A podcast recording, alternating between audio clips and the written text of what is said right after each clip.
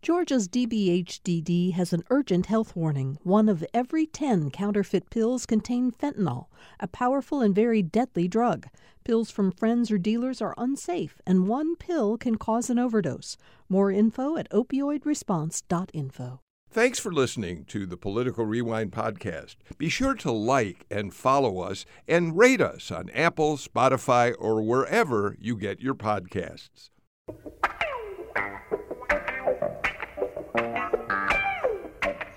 Welcome to Political Rewind. I'm Bill Nigut. We have so much to talk about, as usual, on the show today. Um, and of course, we'll start with one of the big headlines, which is the failure of the voting rights bill to get through the Senate, the failure to be able to break a 60 vote requirement to bring the bill to a vote. Uh, failed again. Uh, it wasn't unexpected because we know Kyrsten, Kyrsten Sinema and Joe Manchin had opposed an end to the filibuster. Uh, nevertheless, it's another bad sign for Democrats and certainly for President Biden, who, of course, made Georgia ground zero for the fight for uh, voting rights, which he believes and many Democrats believe are being whittled away by Republican legislatures around the country, including right here in the state of Georgia. And of course, all this comes uh, on the one year anniversary of President Biden's inauguration as president, I, I, have to tell you, and I'll ask the panel about this. In some ways, it's kind of stunning to think that he's only been in office for a year. It feels like, with all of the many, many events that have happened in this past year, he's been in office for a decade uh, by now. But he's only one year into the job, and we'll look at some of his accomplishments and some of the failures that the administration suffered. Uh, let me introduce the panel. Uh, Kevin Riley is with us. He's here on Thursdays. He, of course, is the boss, the editor of the Atlanta Journal Constitution. Kevin, do you share my feeling that it's hard to believe Biden's only been in office for a year? I do, Bill. Uh, and uh, thanks to the last administration, presidential coverage has become breathless, minute by minute. It's like watching the seventh game of the World Series where the announcers are analyzing every single pitch after it's thrown, before it's thrown. And it's sort of gotten a little bit silly. We've got, he's got three more years in office, uh, after all, and I think a lot can happen in those three years. Um, I'm sure that the administration would agree that they have three years to recover, although the midterm elections obviously are coming up very quickly. Riley Bunch is here. She's the public policy reporter for Georgia Public Broadcasting, GPB. Riley, how are you? Doing good, Bill. And, you know, I would argue that time is just a concept at this point. For all of us in Georgia and going through Georgia political scene, it seems like a week can be a year and a year can be a week. time, Riley Bunch says time is just a concept. It sounds like she's been reading Kurt Vonnegut novels. Margaret Coker is with us as well. She, of course, is the founder and editor in chief of The Current uh, which is a nonprofit news organization that operates down on the coast at Savannah. And of course, Margaret, we've said it before, your timing on starting the current couldn't have been better. The southeast coast, Savannah, Brunswick, that whole area has been in, in so much in the news, certainly the Ahmaud Arbery trial. But another issue you have on your homepage today uh, story about the ongoing fight over building a spaceport uh, down in Camden County. Um, that's an interesting fight that's not going away. No, it's it's a multi-year issue in Camden County, um, one that pits the elected uh, county commissioners against a group of very committed citizens. And on one hand, um, the commissioners think it's going to be a great job development creator for a, uh, a working class county, but there's a lot of people who are opposed to it for for many reasons. Um, the, the not least of them are the is the environment and what space rockets uh, being shot off um, on the very precious, unique coast might do to the ecology there. Yeah. Um, well, we're glad you're with us today. By the way, people can read The Current at thecurrentga.org. Thecurrentga.org. And I encourage you all to uh, do it. They're doing a terrific job down there. Tia Mitchell is back with us too. You know, we all think here in Georgia we're working hard on following politics, but Tia Mitchell, I don't think anyone is uh, running as fast as you are, having to cover what's going on in your beat in Washington these days. Well, good morning, everyone. And yeah, you know, the Senate kept me up a little bit late last night, but um, it's been interesting to watch everything unfold. Um, we're going to let's talk about the the Senate vote. But before we do, I do want to make a correction. Uh, based on something that I said on the show yesterday. Yesterday, we had a discussion about the Rivian uh, uh, factory coming to Georgia and what an important economic development uh, uh, that was for this going to be for the state. I also pointed out that Rivian was mentioned in a Wall Street Journal article as being one of those companies that may be a bit overvalued at this point, that their stock had dropped dramatically, and that therefore this is sort of a risky move. Uh, Governor Kemp's fate is tied in some ways uh, to Rivian's success. But here's the correction I want to make. I said, based on old information, and I acknowledge that now, that Rivian hadn't even turned out a single vehicle at this point. Well, I got emails from several of you and then a note from Rivian saying that's not true. In the last year, in the, in, in the last months, we have delivered 1,000 electric vehicles. So I apologize for uh, giving you some misinformation there, but I'm obviously, obviously glad that I can correct it today. Um, Okay, uh, let's start with the voting rights bill. Again, it matters a lot here because this is where President Biden came to really uh, uh put his uh, uh, foot down and say, we are going to demand that the uh, Congress pass a voting rights bill. Um, it's been one of Raphael Warnock's biggest issues since he became a member of the United States Senate early in 2021. And let's just listen before we talk about this to uh, Senator Warnock on the floor yesterday as debate unfolded. We have been summoned here by history. This is not just another routine day in the Senate. This is a moral moment in America.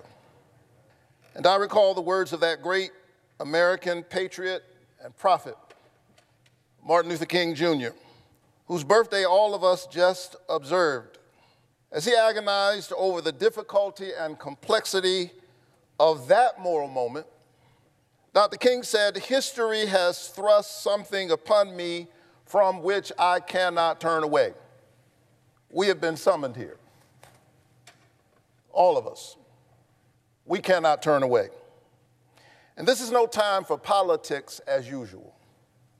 The times cry out for moral leadership, for integrity, for empathy, and for care for one another, for deep investment in the covenant that we have with one another as an American people. Tia Mitchell, uh, tell us a little bit about watching that debate unfold, Raphael Warnock's role in promoting this uh, uh, important cause for Democrats. Yeah, and it was interesting. I personally, I watched from home for full disclosure. Um, but I was receiving dispatches and updates from the pool reporters who were there. And the one thing that you could even see on TV is that the senators were there to hear from Warnock. And, you know, usually when senators are speaking on the Senate floor, they are speaking to an empty room. That was not the case last night with Senator Warnock. Most of the Democrats were there. A couple of Republicans even were there to hear him out. And his speech, you know, he's the man speaks for a living. He's great at it. Uh, but this was one of his even uh, most highly regarded speeches out of many highly regarded speeches he's given. And again, he didn't just speak as a senator, as a politician. He spoke as a pastor and talked a lot, as we just heard, about the moral moment, the gravity of what he felt the Senate was being called to do. And of course, the outcome was kind of predetermined. That wasn't a surprise. But I think his words are words that are going to live on for a long time, even after, you know, this vote and quite frankly, after this, after politics moves on to the next issue. Uh, Kevin, uh, widely circulated in the last few days among members on the Hill was a passage from Martin Luther King Jr.'s letter from Birmingham jail. I'm not going to quote it directly now, but essentially it was a part of the letter in which he calls for moderate white uh, people Um, not he's not going to get racists in his camp. He knows that. Um, but he says, I think the failure or success of our movement is going to be based on whether moderate whites are willing to support our battle for civil rights. And of course, a lot of that was used as uh, people watched in a disheartened way among the Democrats, uh, Sinema and Manchin refusing to uh, uh help uh, push this bill across the uh, finish line. Well, yeah, and you know the Democrats seized and held the moral high ground, have done so for on this matter for a long time. Uh, the problem is that uh, the story of this bill is Republican opposition not Democratic failure. It's really that simple. They never had the votes to get it. The, the Republicans never came around. Now, the two Democrats who lingered became the story. But in the end, you have 50 united Republicans who said all along, no way. And uh, uh, Tia's right. I mean, Senator Warnock is about as articulate and persuasive and moving a speaker as you will ever get to listen to but he's only one vote, no matter how well he speaks. You know, um, Margaret, and then and then Riley. I want to hear from both of you. If, eh, but but I'd like to pose a question for each of you. And Margaret, I'll start with you. You know, I think Kevin just said something very important.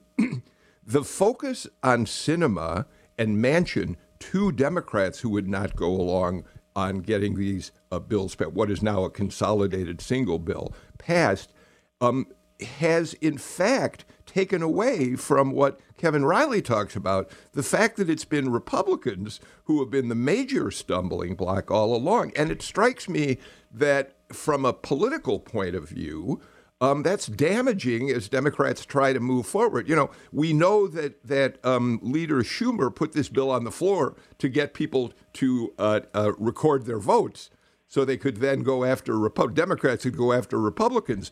But if all the focus is on two intransigent Democrats, I'm not sure they get their point across the way they want to. Yeah, you know, as as you noted, Bill, this is the um, the one year anniversary of of Biden's inauguration, and I'm going to take us all back real quick to last March. And the White House actually hosted a large group of American historians then, and and everybody talked it within this meeting about you know great leaders of American history in the 20th century, you know great moments of breakthrough legislation, bringing up FDR and the New Deal, bringing up LBJ and Voting Rights Act and Civil Rights Act. And so there was a, um, you know, there was a great expectation that Biden would be a person who could break through the hyperpartisanship that has destroyed and paralyzed all of American governance.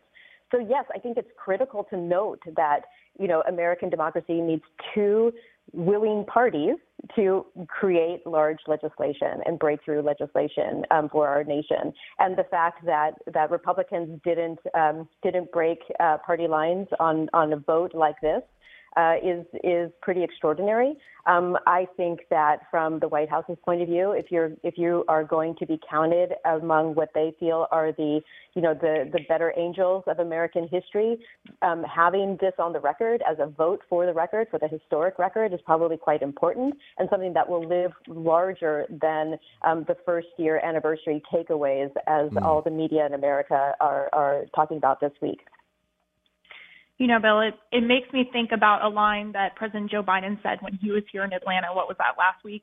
Um, it was that there's 51 presidents, right? And I think it's true that the the story and the narrative has become about kind of this disunity in the Democratic Party over this issue when, you know, it really is this Republican pushback. And I think about the impact that this has for Democrats, especially Georgia Democrats. You know, Tia said it, that there were all the senators came to see Warnock because they know how key and crucial Georgia senators, you know, Georgia politicians are on this issue. And I, you know, I think they're going to Democrats are going to have to change their tune on this. They're going to have to figure out something because it's damaging for you know Democrats like Stacey Abrams, who's running again. That they're not getting this federal voting rights pushed across the finish line. You know, there there's this hyper focus on Georgia, and I think that this federal narrative playing out has a specific impact on the Georgia politicians here.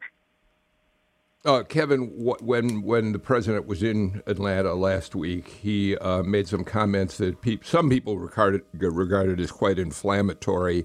The way in which he compared those who were against uh, passing this measure to Bull Connor, the notorious uh, sheriff who turned attack dogs loose on civil rights marchers, uh, and and there was a lot of pushback. Mitch McConnell got up on the floor of the Senate and said this was unbefitting of a United States president to draw comparisons of that sort. And and in his news conference yesterday, uh, the president was asked about whether he went too far in talking uh, in in calling the critics uh, out as the kind of racists that we think of in uh, recent American history. Here's how he responded. There's certain things that are so consequential. You have to speak from your heart as well as your head. I was speaking out forcefully on what I think to be at stake. That's what it is. And by the way, no one, no one forgets who was on the side of King or verse on or Bull Connor. No one not done it. The history books will note it. And when I was making the case, don't think this is a freebie. You don't get to vote this way and then somehow it goes away. This will be stick with you the rest of your career and long after you're gone. Kevin, you talked on the show last week about reading uh, the Robert Caro uh, uh, volume on Lyndon Johnson passing civil rights, and it's so so pertinent to our discussion today. Yeah, you know, uh, Johnson did a lot less of, of that kind of thing. Although I just have to take an aside here, and I was I found Mitch McConnell that paragon of political decorum criticizing the president's words among the most humorous things that's happened in this debate. Because if there's anyone who could be labeled as politically cynical and a simple political power player, it is Mitch McConnell.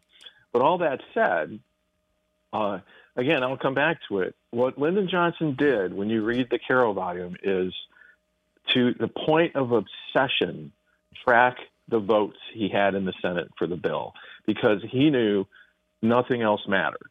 And I think that's where Democrats lost their way on this one is that, um, you know, the, the, president visiting Atlanta, the, the, wonderful speeches, all of this stuff, the, the callbacks to our history, uh, which I do think will ultimately ring true, but who knows how history will record this.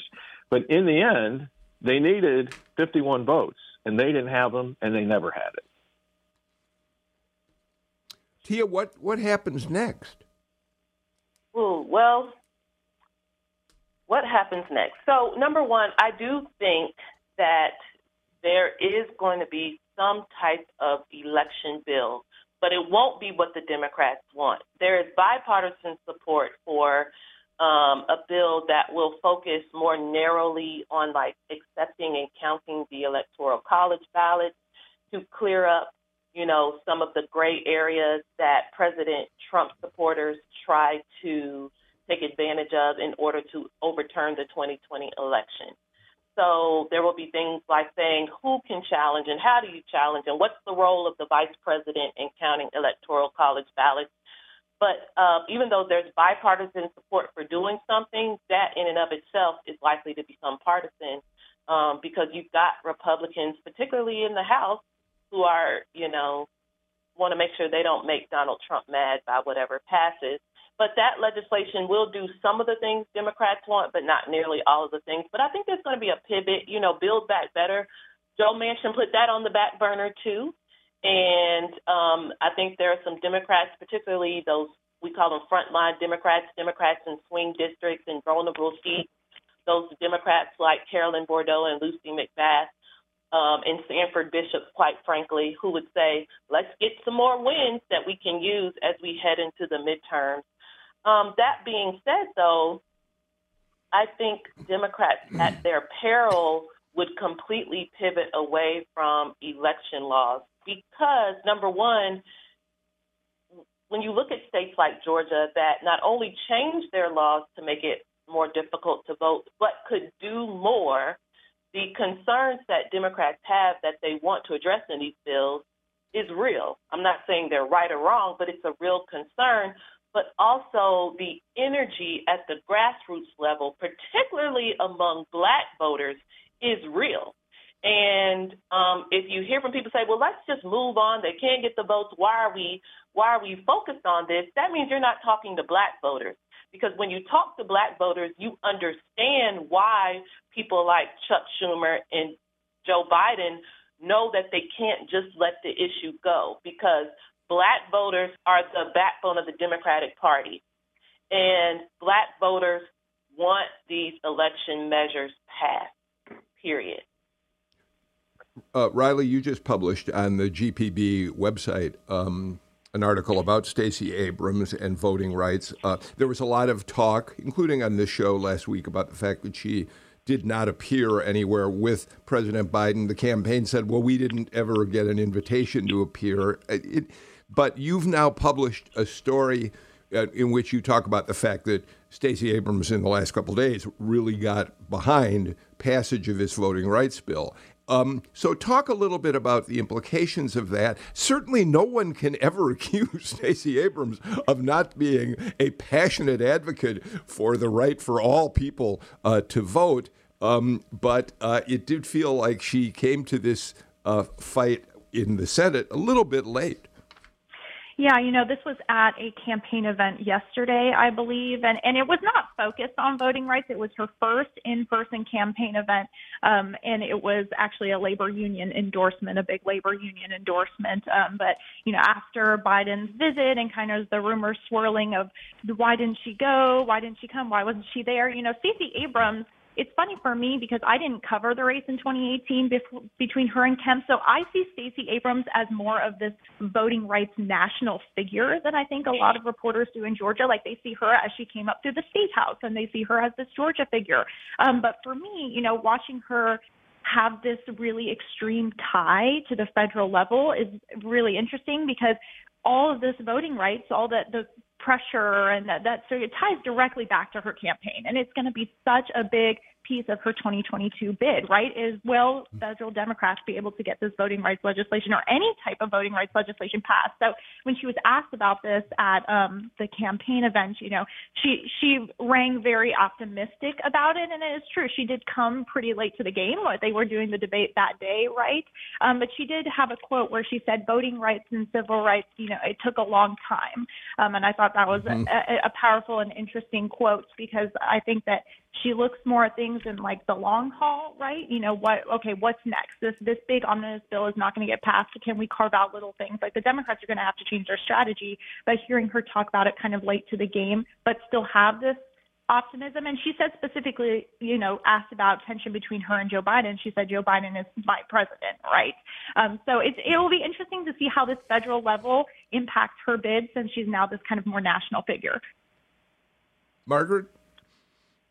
Yeah, with with due respect to everything that that Stacey Abrams has accomplished in Georgia, she is a national celebrity, but she's a Georgia politician. And in the world of politics, you have to horse trade to get anything done. She doesn't have a position. She doesn't. Her Georgia voters aren't going to do anything for Kyrsten Sinema or Joe Manchin. There's absolutely no way in the world that she had um, she had the power or or the influence to get. Uh, you know, uh, national senators to change their mind about filibuster rules. So you know, the fact is she is a human being. She's not a superhero. And for all of her celebrity, it doesn't count. It doesn't count, like Kevin said. Unless you've got the votes on the floor, nothing's going to happen. And the perils of not having an elected office right now, I think, um, at least the limitations, if not the perils of not sitting in an elected office right now, are clear about what Stacey is able to do and not do.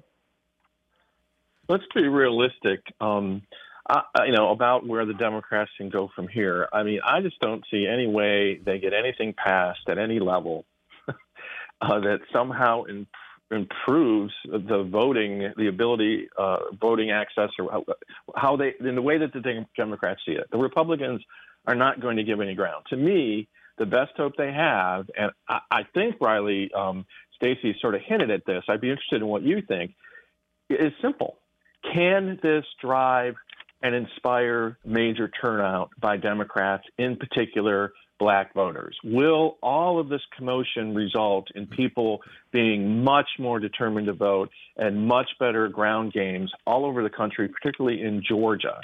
And that, to me, is the only hope the Democrats really have. Anything legislatively is sort of a pipe dream at this point. You know, I, I, have got to get to a break, but that's really an interesting point, Kevin. I thought that one of the missteps, uh, personally, I thought that uh, uh, President Biden in his news conference yesterday was when he said, based on all of the laws, Republican laws that Democrats feel are going to suppress the vote, that you couldn't count on legitimate results in the elections this year. Well, the simple fact of the matter, it seems to me, Riley, since Kevin directed this toward you, is that turnout will determine who wins the election. Maybe some of the laws in Georgia now are uh, put do put minority voters in, at a disadvantage in getting out. But in the long run, it's turnout that will determine who wins the election, not the laws themselves. Well, and absolutely, and Democrats know that. Think about the long game that they have played to get turnout levels to the levels that they are today, right? And I think that they, they continue to capitalize on that because that's what works for them. Okay, I've got to get to a break. When we come back, we're going to look at the Biden first year and spend just a few minutes on successes, uh, failures, where that leaves uh, particularly Democrats and Republicans who are on the ballot in 2022. We'll do all that and more with our panel. You're listening to Political Rewind.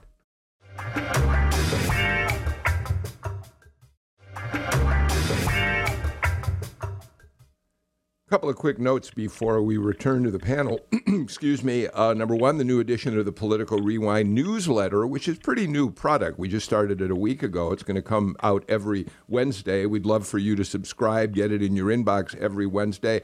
I, I kind of look at what I think are some of the, the most important or most interesting issues in the news from the week that we have covered here at Political Rewind. And I try to do it with a somewhat irreverent approach at times, which is kind of fun for me, and, and I hope you'll enjoy it as well. You can uh, subscribe by going to gpb.org slash newsletters, and we'd love to have you be part of that. Number two, uh, we're going to do some video again on Political Rewind. Uh, tomorrow, we're going to launch a new Facebook Live video feed. For those of you who have followed the show over the years on Facebook Live, you'll be able to do the Friday show tomorrow on Facebook Live, and it'll also be available on the GPB website. So we'll see how it goes in the weeks ahead. Fridays, for the time being, are going to be the days we do video. Starting a week from tomorrow, we'll be uh, showing the Friday show on GPB TV at 7 o'clock on Friday night. So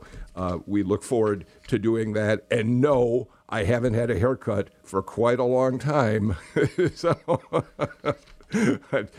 tune in and you'll get to see how we're all looking these days. All right. Um, Margaret Coker from The Current is with us, Tia Mitchell, the AJC's Washington reporter.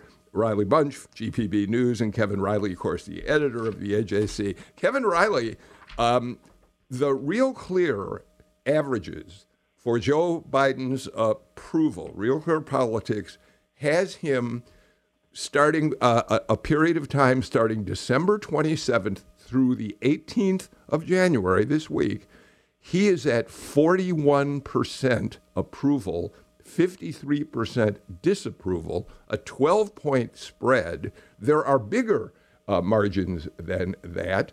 Um, so, for instance, Quinnipiac, I think, has him, I'm looking for it in front of me right now. Quinnipiac has him at a 19 point uh, deficit in approval. Um, it, his, his approval ratings, Kevin, are, to be quite uh, candid, dismal right now. Yeah, I think that's true. Um, uh, it's especially, I mean, it, I suppose there are a lot of explanations for it. I, I certainly don't have any great insight in that, except that he he does face a grumpy nation with this pandemic, and so let's just acknowledge that. Um, I, I will say this though: I do think that part of what's happening in our in our environment now is we cable news networks created an environment where there was breathless minute by minute coverage of the last president because you just never knew what the guy might do and when he might do it and it was good for ratings. And to me, that sort of carried over to every move, every word that this president does is being monitored closely. And of course, you have a solid, close to 50% Republican group in the country that that is not going to like the guy no matter what.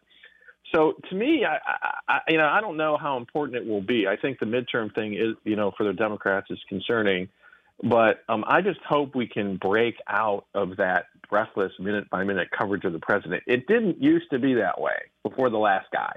And I don't think it's good for the country uh, to look at it this way. Tia? Yeah, I think that, you know, to Kevin's point, the horse race sometimes allows us to obscure what actually is being done, is not being done, because, you know, there are people, like Kevin said, that are just not going to agree with anything Biden does, mainly because they're shaped by media who doesn't agree with everything Biden does. So it's like a self fulfilling prophecy. Um, and that's something that the White House knows that they need to do better. Even during his press conference Wednesday, um, the president said he needs to get out more and go talk to people directly so that they hear from him and hear what the White House actually has done. Because there are some people who say Biden has done nothing, and that's far from the case. Or there are some people who know, for example, that infrastructure bill was passed or coronavirus relief money is coming to their communities, but they're not necessarily giving President Biden the credit for that. So, you know, there's a messaging there's messaging that can improve, but I do think it's up to, you know, journalism and journalists and the media to make sure we tell an accurate story of what's going on. Margaret, um, I'd really love for you to weigh in on that. Um, uh, you have uh, you're a real you're a real veteran of this business and have covered many many important stories over the years for for major news organizations. So I'd be interested in your take on what Tia just said. But I want to add to that um, the fact that we do have to point out that Biden did pass uh, almost $2 trillion COVID relief bill under a lot of pressure from Republicans who were fighting it for a while. He was able to get the infrastructure bill passed with bipartisan support. Um, Robert Gibbs, who of course was Obama's press secretary, uh, gave a quote to Politico. I don't have it in front of me this moment, but essentially what he said it's the best of times, it's the worst of times. He said, you look at the first half of the year, and Biden had these successes. Um, and the second half of the year, Afghanistan's chaotic withdrawal, uh, the efforts to pass Build Better were a failure, and now voting rights. Yeah, there, there definitely seems to be a, um, a, a uh, shooting. Uh, well, the White House seems to shoot themselves in the foot by not taking credit for for what um, for what they say that that they have done successfully. I mean, I was just listening in to a Glynn County Board of Commissioners meeting this year where they're talking about their budget on a very very uh, micro level. You know, Glynn County will have 12 to 14 million dollars of federal funds coming to them to be able to spend on infrastructure projects. It, they will be able to uh, help um, help solve flooding problems in in um, both downtown Brunswick and greater county neighborhoods. And that is due to uh, to some of the successes that the Biden White House and the Congress have have uh, been able to complete this year. But no one in the state of Georgia is looking at it as something that, um, as the president has has enabled them to do.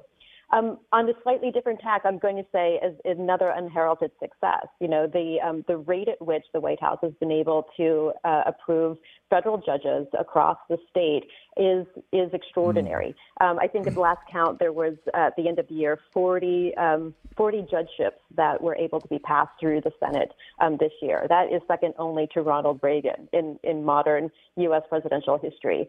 And you know that again is part of um, perhaps you know the long game that the Democrats are playing when you have not just uh, positions that are filled, but positions that are filled with with kind of you know regular people. I think uh, the the statistics are about 75% of those positions went to women. About 75% were judges uh, from from uh, you know communities of color. They are a variety of public defenders, um, you know criminal defense lawyers. They're not Ivy League graduates by and large.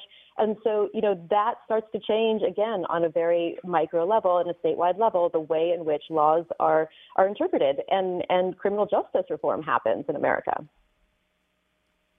You know, I think it's kind of a theme of our show, right? There's so much focus on the things that Democrats aren't getting passed, the things that they're not being successful pushing through Congress. And I, I think that in part it'll be interesting to see and this is why i'm so thankful we have reporters like tia in dc see how you know the white house reacts and pivots their strategy one thing he mentioned in his press conference was carving out pieces of the build back better legislation um, that he knows would get passed and things that you know that is a high priority for him like the child tax credit um, so if we see you know things like those successes being carved out from these bigger bills that aren't passing, um, you know, it has a better chance, and it, has, draws the focus away from things that aren't, you know, on the Democrat side and aren't being successful for Democrats. Yeah, I think you're right, Riley. That's what Biden has to hope for. That in, uh, you know, two and a half years or two years, when the campaign uh, next campaign begins, all of a sudden, all that infrastructure money, as as Margaret mentioned, is in place, and you suddenly have all kinds of things happening around local communities, particularly in key swing states. You suddenly have all kinds of people working. You have suddenly wages going up, all that stuff. I mean, I get the inflation concern, but I just think if you have lots of positive things happening and a lot of people working, and, and it is true, we have record uh, record low unemployment. Um, that that is the best hope for the Democrats but not if they continue to let the narrative get away from them. And I, and I think that's what Republicans have done brilliantly. I mean, they are they're literally controlling this narrative right now. And if they win, you know, they take over Congress in the midterms, they will be in an even more powerful position to do that. Yeah, I, I you know, it, I do think that Kevin, it, it is fair to say that the White House has really, really been done a terrible job in understanding how to communicate what's going on. And I think also in how they've staged their agenda with Congress. it, it feels as if they've moved from one issue to the next. Um, I know that they've had a fast paced uh, uh, a world to try to navigate right now, but they suddenly took up voting rights after the failure of Build Back Better. Um, they didn't make that transition in a particularly graceful way. I just think that their communications and their strategy on how they decide what they're going to work out toward next really needs sharpening, or else they're going to continue to fl- uh, be up to appear to be flailing a bit. Kevin, I think there's. Uh no question about that. I mean, they have let the failures become the story, and it's even hard to remember some of the things that Biden has done, like the infrastructure bill. That's always sort of like a distant memory in these conversations because of some crisis that happened today. And uh, I do think that um, they'll have to fix that. And uh, they have to recognize that uh, the media generally won't cooperate. I mean, the cable news networks and partisan coverage they have every interest in following the president closely and you know spending hours of coverage on uh, one misspoken word. I mean that's just reality right now. Um, before we take our final break, Margaret, I want to go back to what I started with, which was talking about the president's approval ratings, dismally low approval ratings. I wonder, in a way, if it isn't time for us to stop paying so much attention to presidential approvals because the country is divided so sharply as Kevin Riley pointed out, I mean, you start out with at least 50% of the people in the country not wanting to support anything you do. Eh, Trump had terrible approval ratings too because Democrats thought he was a disaster. I just wonder if perhaps the approval rating ought to be laid to rest for a while. Well, I think that um, yeah, mainstream media needs to stop giving it so much attention. Whether it's laid to rest, I'm not sure. But you know, it comes around all the time when it when we're talking about political campaign coverage. I mean, how many people trust political campaign polls anymore? They just prove themselves to be wrong time and time again. I'm not saying that that somehow there's like you know silent majority of people who think that Biden's the greatest uh, the greatest president ever, but the fact is that. Um, that we should be, I think, thinking about ways in which to make more in depth coverage of presidential and national politics more engaging to our readers rather than focus on top line clickbait sort of headline news like approval rating statistics. Tia, last word before the break. Yeah, I just think we need to be talking to voters more. And I'm speaking, I'm talking to myself. You know, the more we can talk to regular people and get out of, you know, the horse race, the better we'll be. All right, let's do this. Let's get to the last break of Political Rewind. We've got some interesting Georgia election news to talk about when we come back. This is Political Rewind.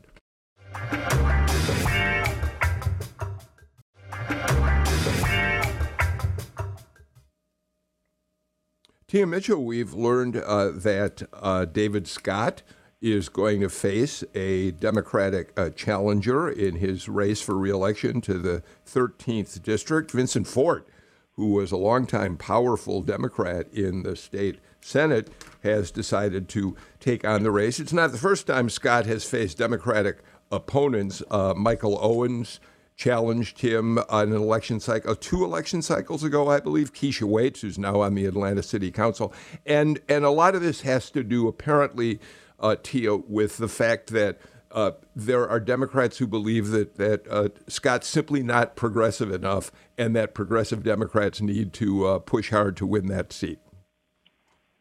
Yeah, I mean, I think it's not just his politics, because quite frankly, he votes with Democrats and Joe Biden just as much as any other Democrat at this point. But it's more about engagement. He's not the most visible congressman. He's not the most active in his district. Um, he's not the most engaging with public events and town halls. And so there are people who live in his district who think that it's time for fresh blood in House District 13 because remember, it's a Democratic seat. So even if, you know, it's not like um, down in southwest Georgia where if Sanford Bishop either retires or gets primaried and another Democrat wins, that seat therefore becomes vulnerable to a Republican. Um, it's not the same in District 13. Any Democrat is likely to win, um, whether it's David Scott or someone else. And so that just has a lot more conversation about whether it's time to get someone who is going to be a little bit more engaged in a district that has a lot of needs and issues. You know, this is a metro Atlanta district. I think. Uh, Riley, we should po- go ahead. Riley, go ahead. Sorry to cut you off there, Bill. You know, I I think it's also in something we're going to see more frequently with the Democratic Party here in Georgia. You know, they're they're coming off these statewide wins and they're kind of trying to feel what kind of candidates are going to be successful in the future as well. You know, can they push a little bit more progressive? Can they be a little bit have a little bit more outspoken candidates? And we're seeing this in the other House races too. So I think it's important to kind of think about where the how does this reflect where the Democratic Party in Georgia is going.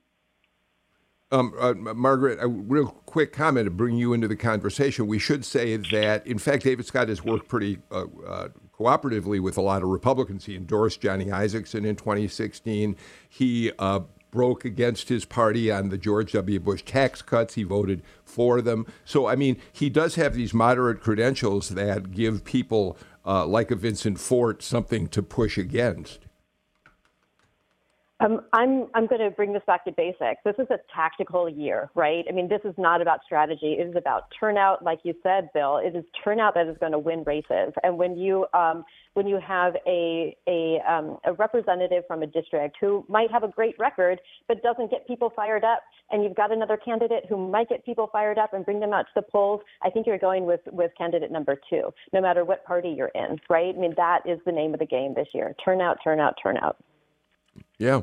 Kevin, uh, Politico uh, reported uh, not long ago that there were Democrats in the House who really think it's time for David Scott to give up his uh, role as chair of the Agriculture Committee, especially before the next big ag bill is coming up for consideration, uh, because they say kind of quietly they feel as if he's slowed down a bit, that he's not quite as engaged as he used to be. But you and I both know David Scott is a guy who's always been um, the sort of person who's very soft spoken, kind of low key. So it's hard to tell whether there's something different happening now. Yeah, it really is hard to tell, and, and I know that uh, Tia really knows him better better than I do. But it, don't forget, I mean, the Agricultural Committee, if, if Politico's numbers are right, has 51 members. So uh, it that's a hard job. I mean, I I, I uh, as someone who leads a newsroom, I mean, uh, if I had a meeting with 51 people on our staff, I think people might tell me I had a hard time running that meeting. Uh, so I can only imagine because when you think of all the things the Agricultural Committee is dealing with and all of the interests and all of the conflicting interests, um, you you may need a more dynamic, domineering sort of person. So, Tia, I mean, you know David as well as uh, anyone. Um, he he's he's not, you don't think of him that way. I, I mean, people are very likable. A lot of people like him, but he, he's not that guy, is he? Yeah, and I mean, first of all, let's just address the elephant in the room. He is a man of advanced age, and advanced age comes you move a little slower. You're not the most energetic at times. You know, you're not um, necessarily um, a mover and a shaker and a doer and a quick and a blah blah blah blah blah. And that's not to say he doesn't have the mental capacity, which is quite frankly using anonymous sources what Politico insinuated in its article. Um, and so I'm not going there. But what I'm saying is just age alone means his his the way he does the job is going to be different than a younger person.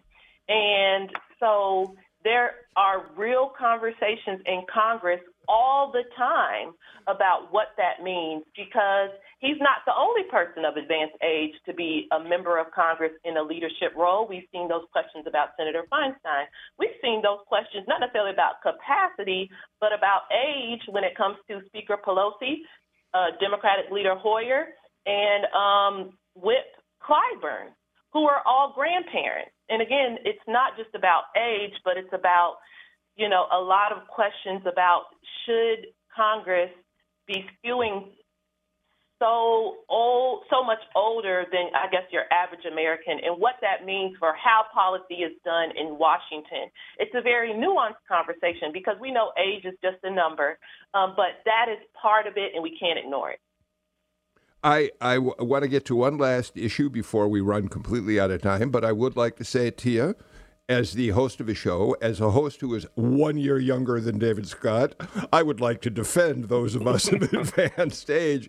And I'll take any of you on in workouts any day you'd like it. That's right. Riley Bunch.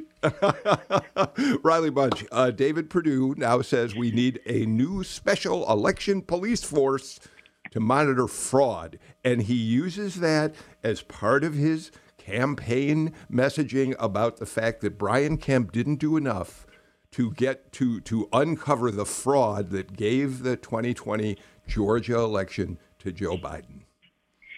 Yeah, and this is the you know we've seen this from David Perdue, right? He's he's appealing to the very red conservative base that um, is loyal to President, uh, former President Donald Trump, and he's hitting Governor Kemp back for you know quote not you know not doing enough against the to decertify the election, which he does not have the power to. Right, the Georgia governor does not have this wide sweeping power over the election in this way.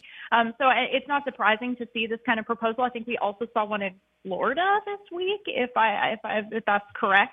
Yep. Um, Ron and, DeSantis just proposed the same thing in Florida. Exactly. So, you know, this is it's a campaign tactic, but for me, you know, when I think about this covering the legislature right now because we're seeing different kinds of proposals about the election investigations with the Georgia Bureau investigation and things, it's I think about the frustration from legislative leaders who are going to get calls now and be like, "Why are you not proposing an entirely new police force?" Right? You know, it's it's a campaign year. Oh, Kevin, I want to give get you in here, but real quickly, yes, it's a campaign tactic, but it also, if it goes through, it's the sort of thing that could intimidate some voters who are nervous about going to the polls if there's some kind of police force watching precincts. I uh, I agree with you, Bill. But here's where I am. I mean, I I'm going to surprise you here. I think we need this police force because what if a presidential candidate called up the Secretary of State of Georgia and told him that he wanted him to find 11,000. Who is going to look into that when such a horrible thing, if it were to happen? That's my question for David Perdue. All right. Thank you, Kevin. Margaret, we've got a couple minutes to give you a chance to comment on this. Uh, I'm not sure where to start. You know, there's, there's, um, I think that um, by and large, um, up until you know, up until three years ago, Georgians actually felt really secure about the way in which we voted in this state. I think that by and large, um, that people trusted their neighbors who are county election officials to actually count their votes credibly. People that uh, we know, not outsiders, not not a new force with a new, uh, you know, snappy uniform. You know, elections can run very well as long as media personalities and big politicians with big egos um, get out of the way. All right. Um, that's uh, about all we have time for today. I'm leaving so much on the table. We'll take up new issues on the show tomorrow, which again, you'll be able to watch on pa- Facebook Live and at the gpb.org uh, website. My thanks to uh, Margaret Coker of The Current, thecurrentga.org, Riley Bunch, GPB News, Kevin Riley, editor of the AJC, and Tia Mitchell.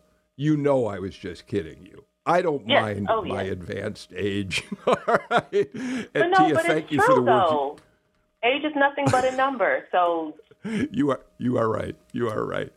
That's exactly right. Thank you all for being with us today. My thanks, as always, to Jeffy Jesse Neiswanger, our engineer, to our producer Sam Bermas-Dawes, to our senior producer Natalie Mendenhall, who unfortunately for her watched her Bucks go down to, at the hands of the Atlanta Hawks at State Farm Arena over the weekend. Sorry about that, Natalie. That's it for us today. We'll be back with a brand new show tomorrow. I'm Bill Nigut. Until then, please take care. Stay healthy. Watch out for Omicron. It's out there waiting for you. You can fight it off by getting your mask on when you're out in public, staying away from people, keeping that six foot distance. And if you haven't had a booster, go out and get it. Because all of those things, the, the two shots and the booster, may not prevent you getting COVID, but from everything we're being told, you'll have a far milder case. Thanks again for joining us today. I'll see you tomorrow on Political Rewind.